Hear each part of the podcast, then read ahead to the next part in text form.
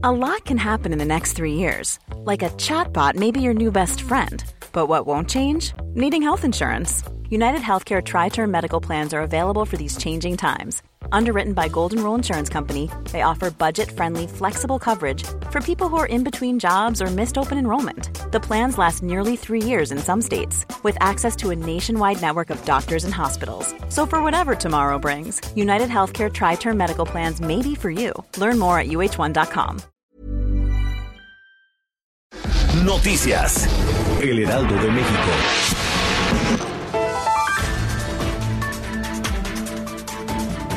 El accidente en la línea 1 del metro se debió a que un tren que se dirigía hacia Observatorio sufrió un deslizamiento en reversa y se impactó con el vagón que estaba en Tacubaya. Así lo explicó la jefa de gobierno Claudia Sheinbaum, quien acudió al lugar del siniestro en compañía de miembros de su gabinete. La mandataria capitalina detalló que fueron 25 personas atendidas en el lugar y no ameritaron traslado, pues contaban con lesiones menores o crisis nerviosas, mientras que 16 fueron trasladadas a distintos hospitales, de los cuales 11 arribaron al Sanatorio Durango.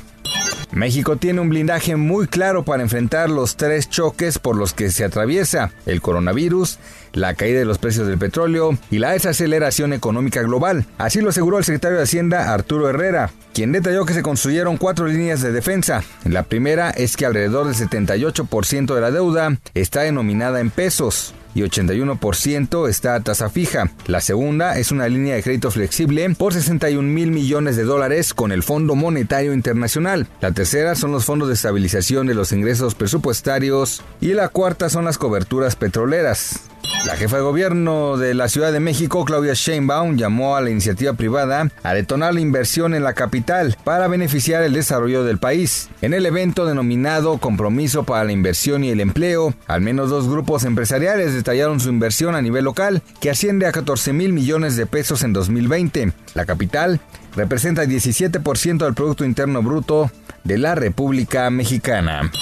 Los bancos de México llevaron a cabo un ajuste en las comisiones que establecen en sus sucursales, las cuales han terminado paulatinamente con el cobro de cargos dobles por el mismo procedimiento. Así lo indicó la colaboradora de Lealdo de México, Engie Chavarría. De acuerdo con la experta, se tienen al menos 300 cobros de este tipo actualmente, mientras que algunas empresas buscan no afectar con estos gravámenes a los usuarios. Noticias: El Heraldo de México.